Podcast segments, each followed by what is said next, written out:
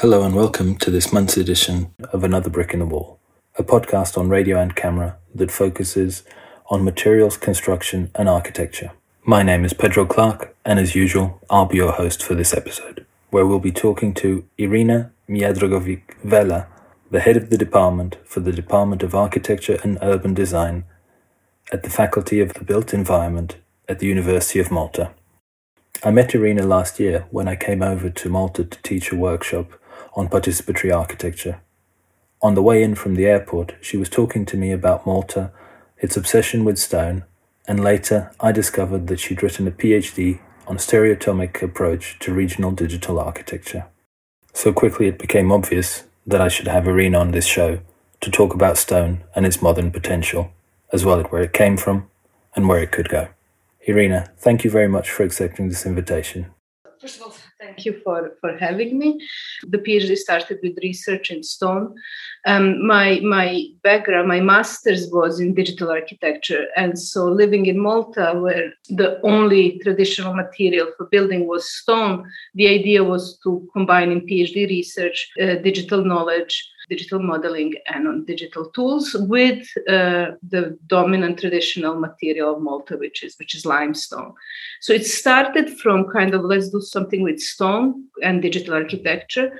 Um, as I got into that, I understood the notion of stereotomy, which is kind of geometry behind uh, cutting stone. But then, as I started researching, and this is quite an interesting topic, you start understanding that it's really such a multifaceted topic because it involves material knowledge and geometric knowledge, uh, knowledge of tool, available tools, proficient knowledge of, of geometry becomes this kind of discipline that was uh, used as much as by masons in science by geometers. Descriptive geometry was developed from, from stereotomy, a kind of understanding of three-dimensional space and its representation on two-dimensional paper.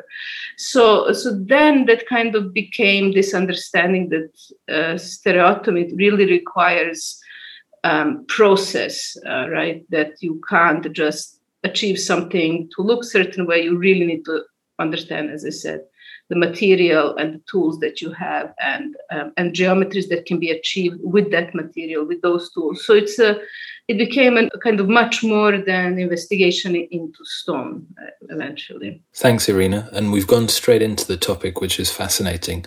But maybe i'll ask you to take a step back and give us a bit of information about the jargon because some of the people listening might not be as familiar as you are with the terminology so, could you try succinctly to tell us what is stereotomy? First, to uh, cutting of solids. Um, so that also, even in the word itself, it kind of implies that it's more than cutting just stone because it was used even in carpentry. Uh, so, in that sense, it is a discipline that combines, as I said, geometry and structures, on site masonry, and technical drawing, drafting, representation of the volumes on the two dimensional paper. What about false work? False work is uh, the substructure, the temporary structure, usually built out of timber, uh, that is done before the kind of store, stone starts working. So it's a structure that needs to be in its place, let's say, until you put the keystone the last voussoir that makes the arch uh, pick up the forces and, and then uh, the centering false work can be removed. It can be as geometrically complex as the, the stone vault, let's say.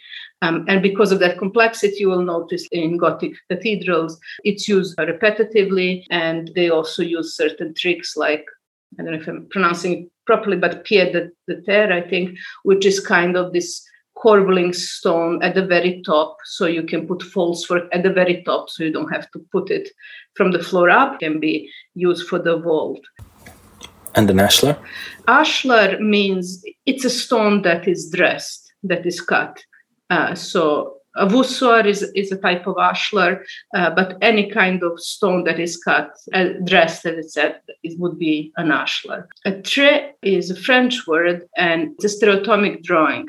And it's a very specific type of drawing because the construction procedure kind of is embedded in that drawing. Uh, so it not only shows the shape of the stone and the shape of the sides of the stone, but also it represents the geometric procedure that defines how the, the stone needs to be cut to, to get the geometric shape.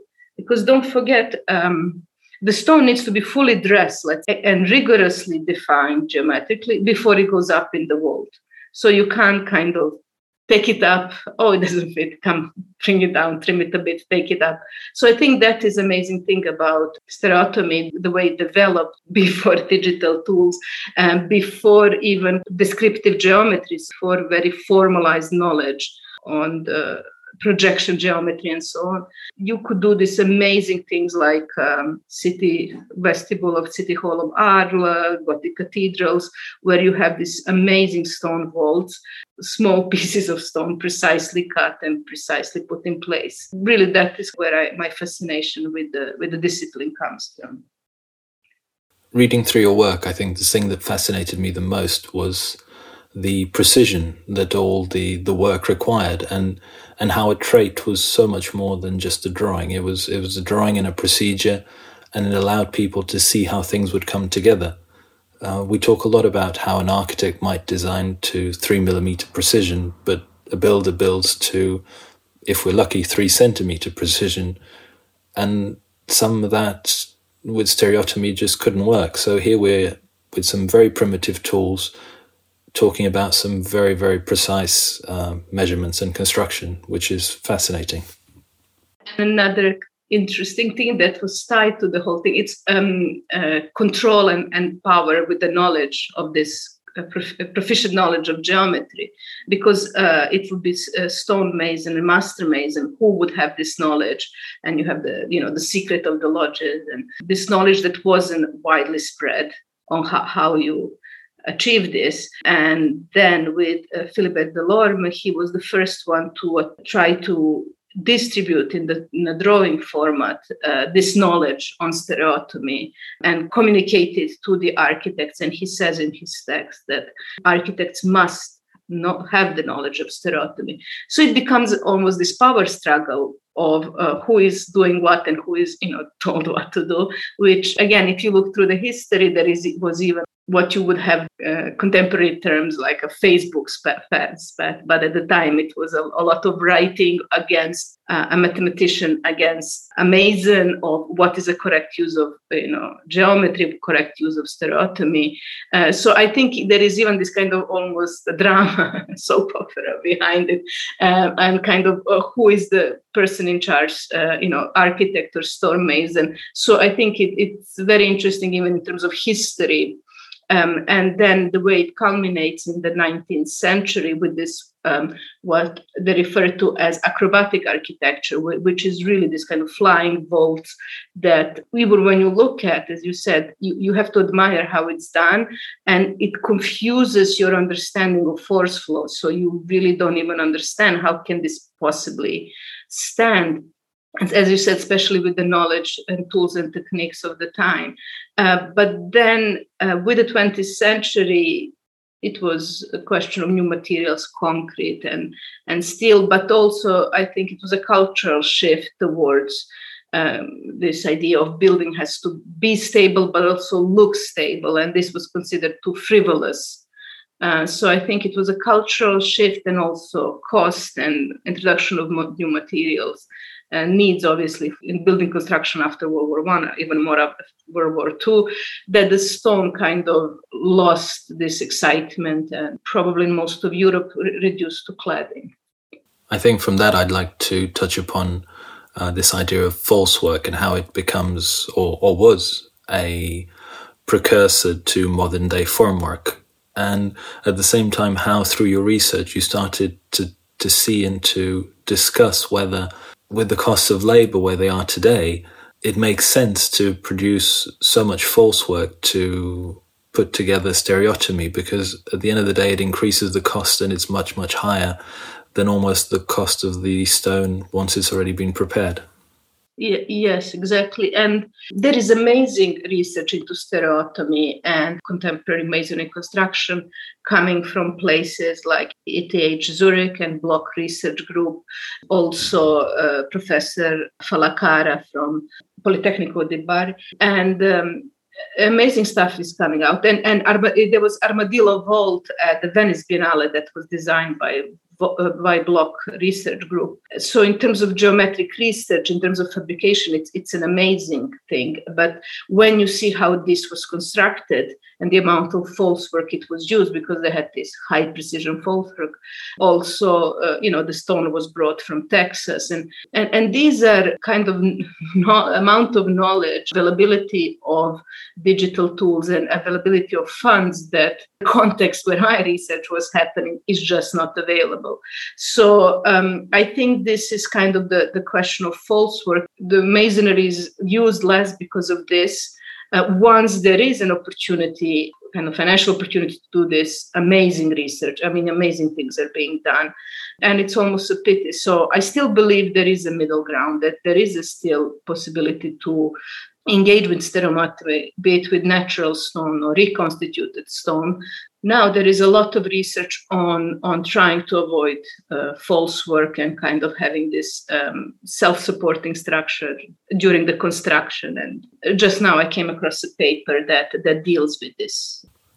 I'm not a, uh, an expert on stereotomic designs by any mean but my experience uh, working in southern africa and seeing here in portugal some flat domes and danubian vaults has actually shown me uh, how these structures can work by using a central element that supports the, the structure as, it's being put together, uh, using a simple dome principle or the vaulted uh, arch. Uh, I think uh, you you can achieve like with brick something like uh, Catalan or Guastavino vaulting, where you have a small br- brick. You rely on fast setting cement that is almost like glue, right? Um, and then you work in three layers and one kind of cantilevers and creates a support for the next layer. So working with small brick and uh, cement, you can avoid that. Like in the work on Ox- Ochsendorf, probably you're familiar with the work of uh, South African architect Peter Rich. Uh, uh, yeah, the domes he, he did with together with Ochsendorf and Philippe Block. Um, the, the, when it comes to stone, like multi stone and similar stone in Puglia, um, uh, cement and, and, and, limestone do not really go together because uh, the cement and the salts from the cement uh, damage the limestone. And limestone is very brittle, so you need to work with large blocks heavy blocks. So it's kind of opposite of Catalan vaulting because you you you have to have large blocks, heavy blocks, and not uh, use cement, the gluiness of the cement, avoid cement. So then, yes, um, then to avoid false work, you need to work with the shape shape of the block. Um, there is a church in Malta, Mosta Dome, where they managed to avoid uh, false work, um, relying mostly on corbelling and this kind of, as you're saying, placing one block and another block behind it to kind of pull it back with its weight. And um, they could obviously go to a certain distance, and then the very, very top is closed with a uh, in a metal. I, I, don't know if it was bronze or something, um, copper. I, it is possible, but it's tricky. Yes. I found it really interesting to discover later in your research that some of the final structures you were um, planning and designing and working on were inspired by this mixed hybrid technology, which takes a lot from history and from Malta, using an arch that would need some support in terms of false work, but then becomes a basis and a, and a self supporting structure for the corbel structures that come up against it.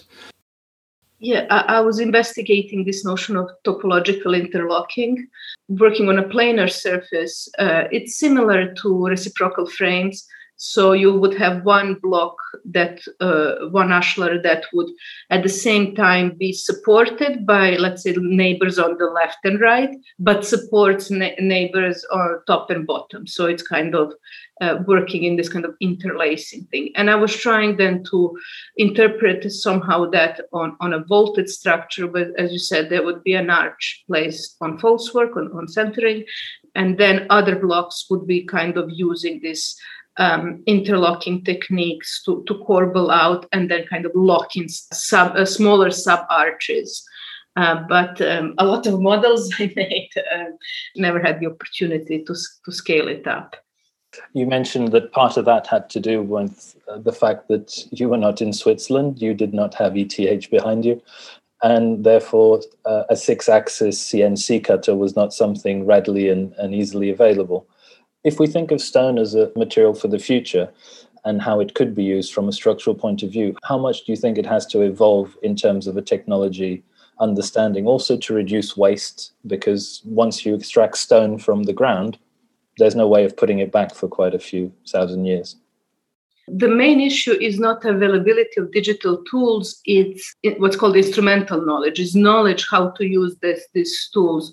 Uh, so in Malta, you would find available six axis um, circular saw, but the issue was of uh, working with kind of preset buttons or work. So if you want to kind of guide the machine uh, to do something um, you, you would need a bit of go behind the scenes and do a bit of uh, hacking and, and uh, scripting your own things and working with G code. Uh, so, so, and obviously that takes time um, and takes a lot of trial and error.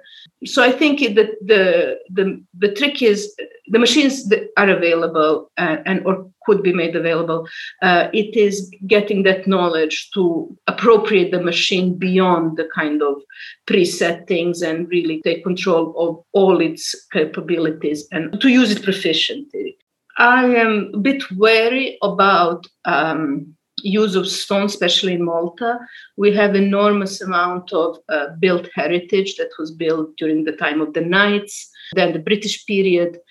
Extracting new stone for new buildings, I'm a bit wary about that. We need to really be conserving stone for the generations to come to upkeep the enormous amount of built heritage. You could let's say import the stone from china from it. But i think there is something absolutely wrong about restoring with stone that is not maltese. Um, on the other hand there is a building boom in malta uh, happening quite often in concrete most often in concrete. So there is a lot of wasted stone and stone being demolished. A colleague from my faculty, Professor Dion Bohadjart, he developed a patent to use reconstituted stone. And that is using demolition waste and then turning it into sand and uh, casting blocks from that. And I think there is opportunity there with a good amount of research, it could be done even 3D printed or doing complex molds and torba, limestone screed. Uh, That's Maltese is torba. Like every every quarry you pass, and there's quite a number in Malta, you always see the sign um, screed for free. I think uh, reconstituted stone possibly could give us even more in terms of thermal capacity and uh, environmental issues and structural issues. And I think the stone, which some, one of the publications predicted will be running out by 2036, which I really thought, hope is a wrong estimate, should be kept uh, for upkeep of built heritage. I think it's it's a huge uh, question you point to because Malta, uh, as you've mentioned and as I've read, is pretty much a, a one material uh, country. You know, everything in Malta that's historical has always been built in stone. And even some of the more recent buildings, when uh, Renzo Piano came to do the new Parliament building, it was also built in, in stone, be it just cladding. So the history of Maltese architecture is tied into a material that's running out. So, how do people in and how do architects, both student architects that you teach, but also architects that you have as colleagues and friends that practicing, how do they look at stone as a material for Malta? It's definitely um, deeply rooted with the with the Maltese identity. I, I think almost it is identical, like Maltese vernacular, Maltese architecture is identified with Maltese stone. Like th- that is absolutely. And in a, a discussion just before COVID started, but we had between the students uh, of our faculty organized, inviting several um, different people on panel. Uh, the theme uh, about Maltese identity, the notion of stone was always coming up as the main thing. But obviously, then it becomes tricky. How do you use stone with kind of in a full respect and, and with the, with this notion that it's running out? Uh, but uh, there are there are contemporary buildings built in stone. Uh, sometimes they use you know double skin walls like they before. Uh, often it's just the outer facade, the inner inner wall would be in concrete, or sometimes it's just cladding. So you would kind of do an arch in. Uh, not my colleagues, but you would do an arch and then uh, in concrete and then clad it in, in stone and pretend it's made out of wood So um, even now the it's also tricky because the craft of masonry, like the knowledge, is disappearing, and good masons are, are uh, difficult to find because you obviously for stereotomy for uh, working masons you need that tacit knowledge that knowledge that you can't have from the books that you just get through experience of working with stone. Do you think this is something that could be digitized? Do you think we could start developing or, or someone could set up a specific company with mainly digital technology to cut and learn how to cut a series of the different ashlars that are needed for stereotomy to work. And in doing so, could they do it in a relatively efficient way, maybe recycling older stone? Don't feel 100% competent to answer this question, but I can tell you about the conversation I had with a student of mine who also took um, um, masonry course and worked with masons. He had a difficulty passing the, the, final test because he doesn't have the physical strength to cut the stone with uh, uh, with what was required. Um, but he he told me then uh, through that he met in quite a number of stonemasons, and he said this tacit knowledge also includes of um, understanding what the stone, which part of the building will it be from touching it from knocking on it from kind of feeling um, uh, and uh, one of these masons told him that the word is annoyed renzo piano's uh, louvers cut out of cnc six axis cnc uh, that are on new parliament building. They don't really work like sometimes these pieces are cantilevering and you can see that stone is not the stone for cantilevering. But the the aim, the design intent of the parliament building was to kind of look like it's from one block. So you don't vary. Uh, you try to keep almost like naturally uh, you would find stone. But in Mason's mind, you do vary, and and you know you you kind of match uh, the stone quality, which depends on the depth of, uh, of the where it's extracted, of you know different things. You match the quality of the stone with its position in the building. It's a very empirical knowledge. yes, exactly. So something. So if you can, I guess the geometry in cutting um, could be something resolved, but I think really this full understanding of stone and how it works um, it is something I think it's kind of learning through doing. It's the only way. Yeah, I think that takes me to one of my favorite debates in architecture, which is at some point there was a very tenuous uh, line between who was an architect and who was a master mason or a master builder. And then through time and through professionalization, the, the professions drifted apart. But when we design a, piece of carpentry or when we design uh, a building, we always rely on specialists that will understand it. But back in the day when the cathedrals were being built, like you said at the beginning of this conversation, a lot of times the design could have been shaped more by the master mason than the architect because at the end of the day they knew how things were being put together okay so in the book alphabet and algorithm mario carpo he, he kind of blames that split on alberti because uh, he downgrades the the role of the person on site and he he kind of says that uh, a carpenter is nothing but a tool in hands of an architect which i think it's really a terrible way to to look at to, to start a collaboration you know with and uh, and I think uh, the, from Alberti onwards there is this push where uh, you kind of uh, codify your idea in a drawing, and then that idea needs to be understood by the people who are making architecture. So it's kind of this split between the people that think and design and people who build, and the drawing comes at center of it. So at one point, uh, architects are almost uh, producing drawings, right? Very exact, well codified drawings, and that have to kind of unambiguously understand by uh, by makers to then represent it on site. And I think exciting thing about uh, digital architecture and digital tools I mean, I'm not going to go as far as Kolarevic, who in 2003 enthusiastically kind of said that um, we will be master builders again. I don't think we're replacing the builders and contractors and, and, and craftspeople, but as architects, uh, by having uh, digital tools, fabrication tools, making becomes easier for architects. And you can kind of understand things and prototype things and have a better conversation because it's not anymore a drawing. You're producing you're still producing a prototype. You're producing part of your facade or part of, you know. Uh, so so then um, you're producing a, either a BIM model or a grasshopper model. So the knowledge of other disciplines can go into that model. Um, so it's not a linear process anymore. Uh, it doesn't need to be let's say a linear process anymore because it's dominantly linear process. You design you draw someone else builds.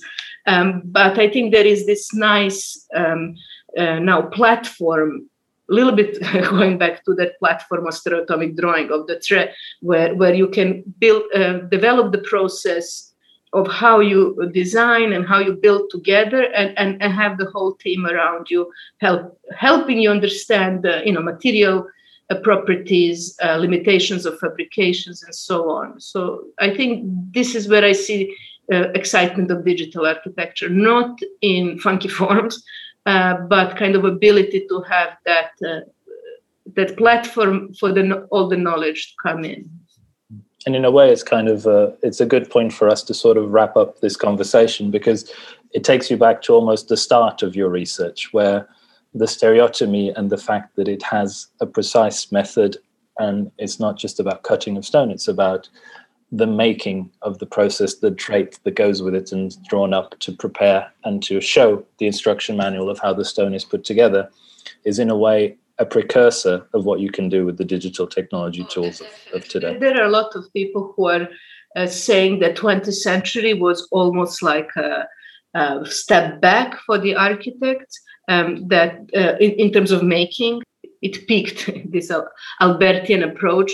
And if we go back to 19th century where architecture and craft and art was more intertwined, um, it's almost kind of a lot of them are arguing, let's go back to the end of 19th century and take it from there. Thank you very much for talking to me. It's been a pleasure as usual. And I hope to see you in Valletta sometime soon and be able to walk through it again and look at all the marvelous stone that uh, that is there and will be there for the foreseeable future. And I hope, yes, we have another exciting collaboration. Yes, I would very much enjoy that. And once again, thank you for, for taking part in this podcast. It was a pleasure talking to you. I hope everyone home enjoyed listening to us as well.